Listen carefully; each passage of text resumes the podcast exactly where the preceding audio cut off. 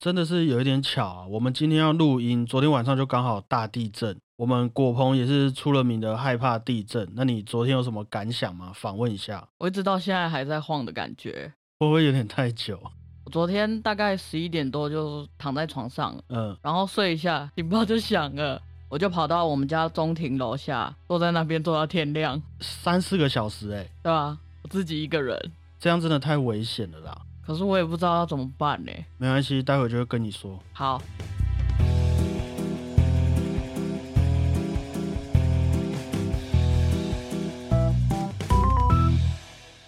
大家好，我是小胖 Blue Tom。大家好，我是果鹏。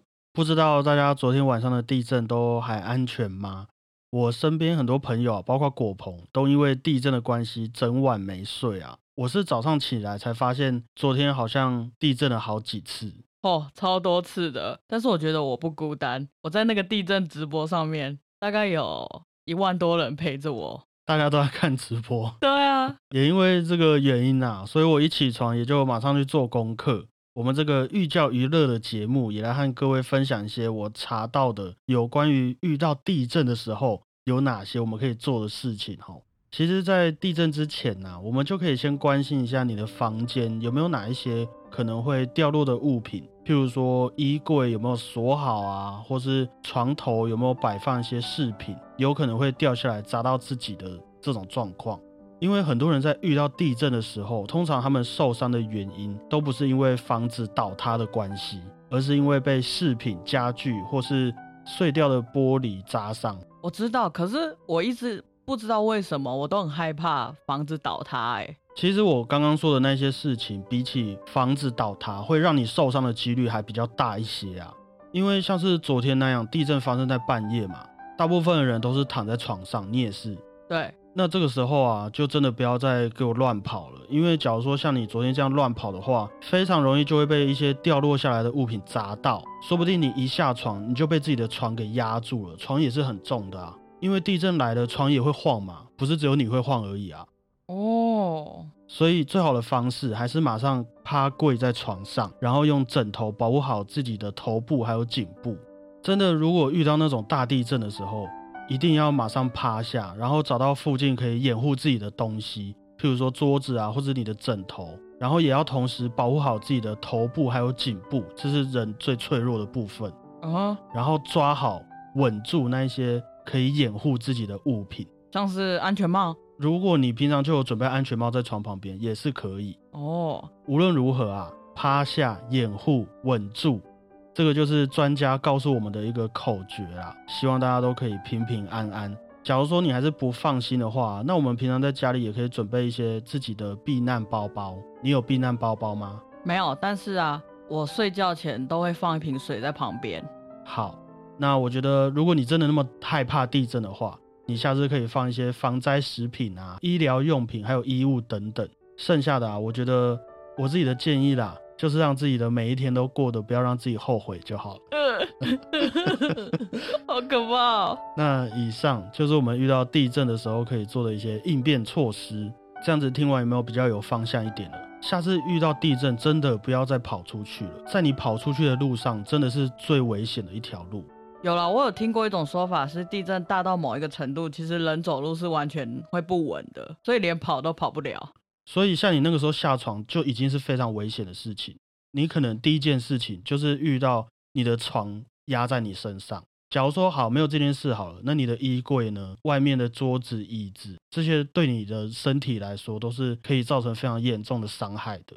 好啦好啦，好可怕哦。所以你真的那么害怕，就是马上趴下。找掩护，然后稳住那些可以保护你的东西。好，我会努力。来，你复诵一次：趴下，掩护，稳住。嗯哼，好。那以后遇到地震，哈，好紧张，好紧张的时候要怎么办？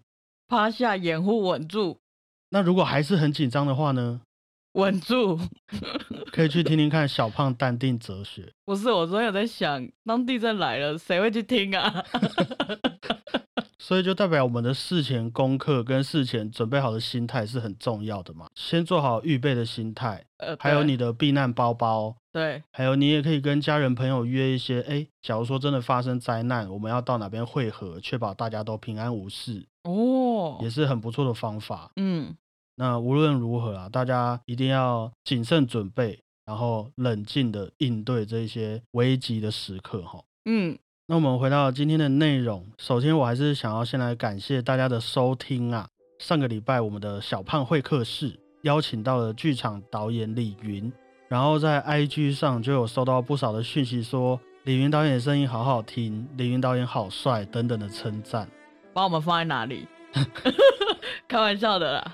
虽然啊，对啊，我们都知道，我们本来就不是走这个路线，不过听太多还是会有一点稍微吃醋啊。那也没关系，我们换个角度哦。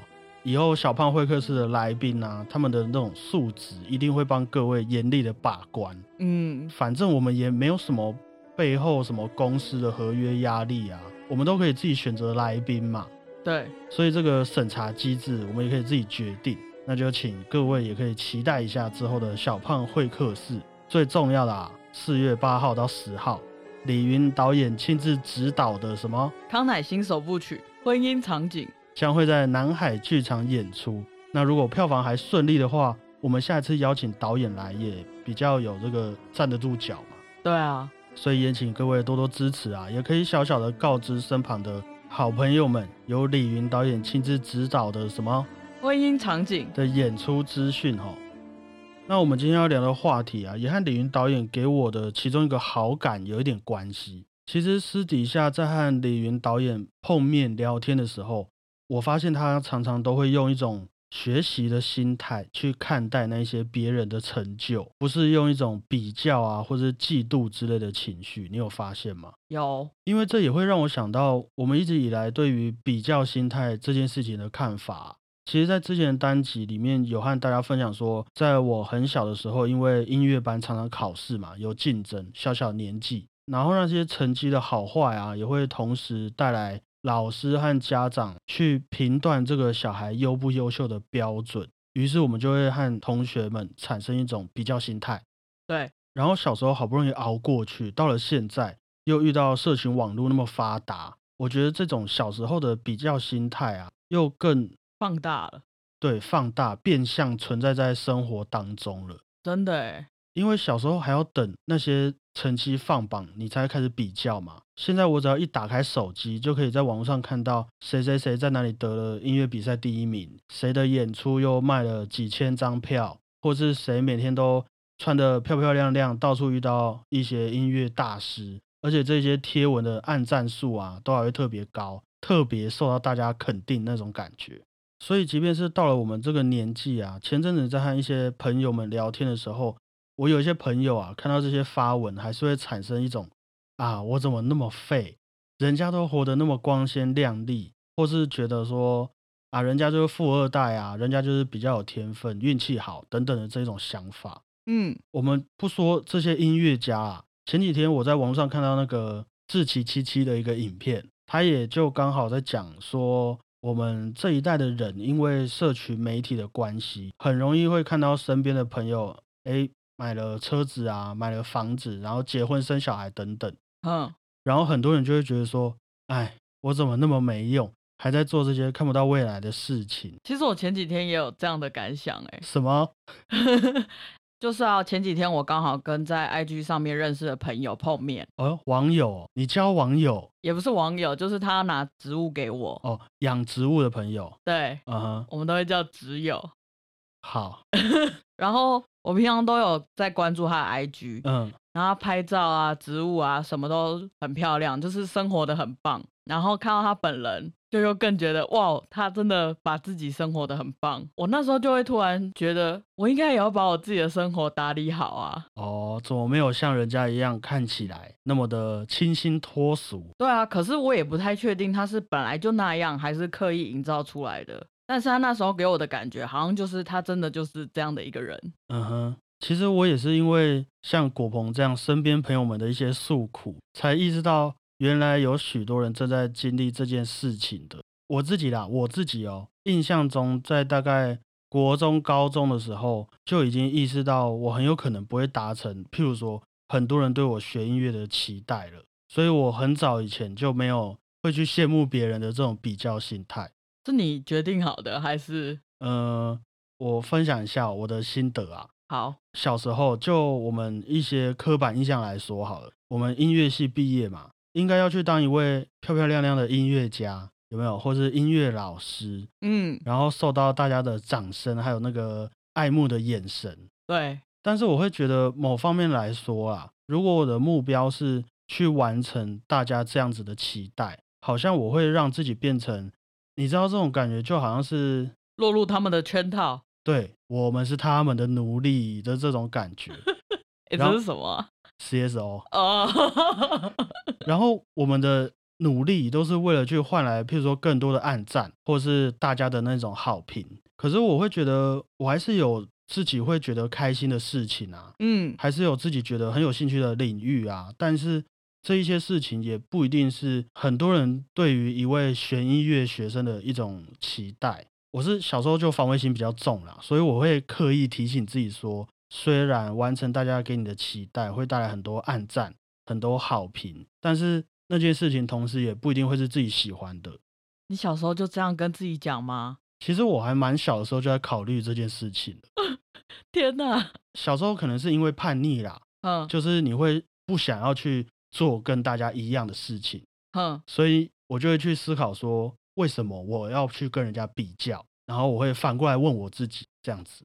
不过也是上次和凌云导演聊了天之后啊，我又回想到这些在我们身上的社会期待，还有我们都经历过的那种比较心态等等，会发现说，其实我现在会觉得啊，如果可以换一个方式去解读它，对自己好像是一个很好的一种学习机会。我们应该都很认同，说大部分的人都会比较倾向于把好消息分享给好朋友嘛，对，或是漂亮的照片、开心的事情，嗯，但是在这些照片底下，我们也真的不知道对方是付出了哪些，不管是时间或是金钱上面的成本，才换来这张漂亮的照片。对，可是把这些原本应该是要去祝福人家的好消息，单纯拿来变成。比较负面一点的话，怀疑或是贬低自己的理由的话，我会觉得这样子有一点累啊。嗯，因为你未来可能还会去看到一百张人家结婚生下来的照片，或是一百张人家很漂亮的植物盆栽的照片。那如果你也都一直要拿这些去比较，或是你想要达成那些期待的话，感觉就会很像是一种无止境的事情，恶性循环的概念。不太好的循环呐，嗯，可能自己也真的没有办法得到一种满足，然后感到真的很快乐，一切都是假的。哎呦，你顿悟了是不是？我自己的一个经验来说啦，我自己哦，我会觉得从以前每一件事情都会拿来打分数，然后到现在每一件事情都要跟人家比按战术的这件事情，我会比较喜欢变成说是问自己。为什么会在意这个分数，然后在意这些暗战术？为什么我会有嫉妒人家的这些想法啊？难道我变成对方之后，真的就会一定比较快乐吗？之类的这种问题，嗯，就听起来对啊，好像真的活得很累。对我来说，也只是想站在一个诚实面对自己的负面情绪的角度。如果当我面对这些比较的情绪可以解决问题的话，那我也是在帮未来的自己解决问题啊。毕竟科技只会越来越发达嘛，嗯，我们也不知道未来还会有什么社会期待和比较心态出现。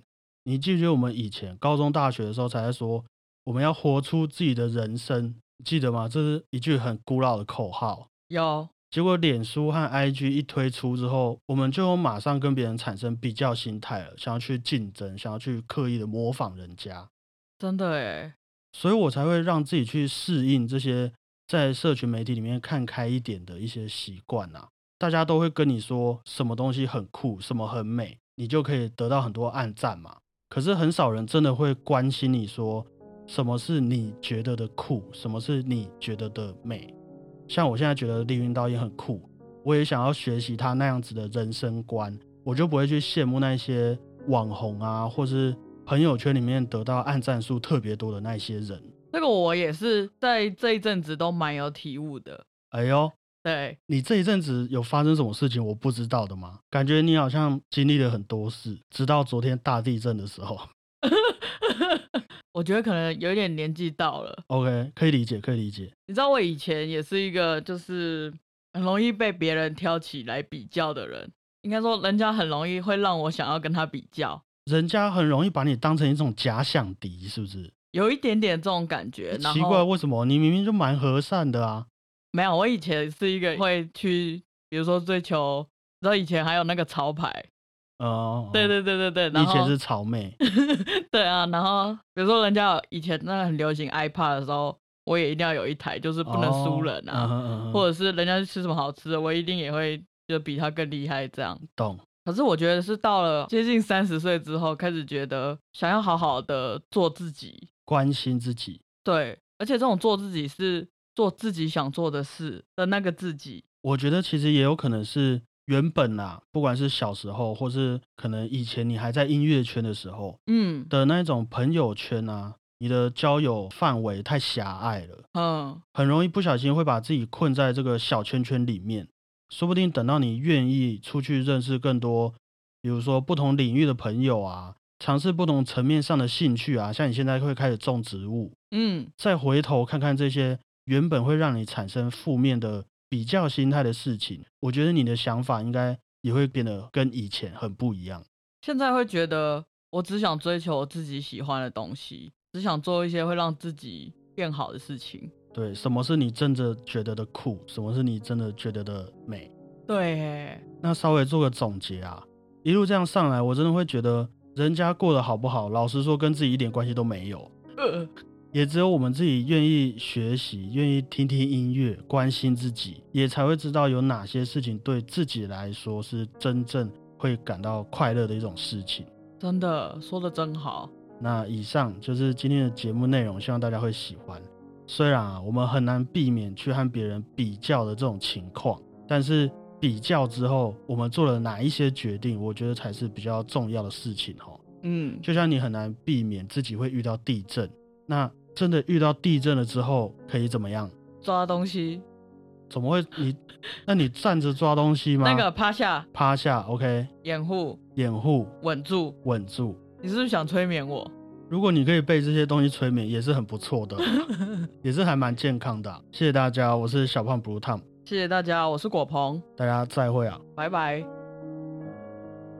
哎，真的有很多人都说李云的声音很好听哎。你自己有这样觉得吗？我们的声音真的那么糟吗？应该说是不一样的风格啦。我不知道观众是怎么想，但是我一直觉得李云的声音会给人家一种很好听入耳的感觉。我也是这么觉得，对不对？他只要一叫你的名字，你就会嘿，怎么了？排除万难来听他讲话。还是说我们以后都模仿李云的声音讲话？我稍微练习一下，先给你听听看。好。嗯，大家好，我是小胖 Blue Tom。怎么样？什么意思？这是什么什么概念？你跟我说明一下。就是一个温柔，然后又带有点磁性的男性雄风的声音。嗯，大家好，我是小胖 Blue Tom。你有点就让人不想听了，直接变那么糟，是不是？就是会听不清楚，然后就啊好了，你不要讲了。啊，好吧，那我也只能活出自己的人生了。对啊，你做你自己喜欢的才是最重要的。OK，我有我自己觉得的美。没错。好，那个小胖，希望李云没有听到这一集。李云人很好啦，他都会说你们两个学的都不像，还在学。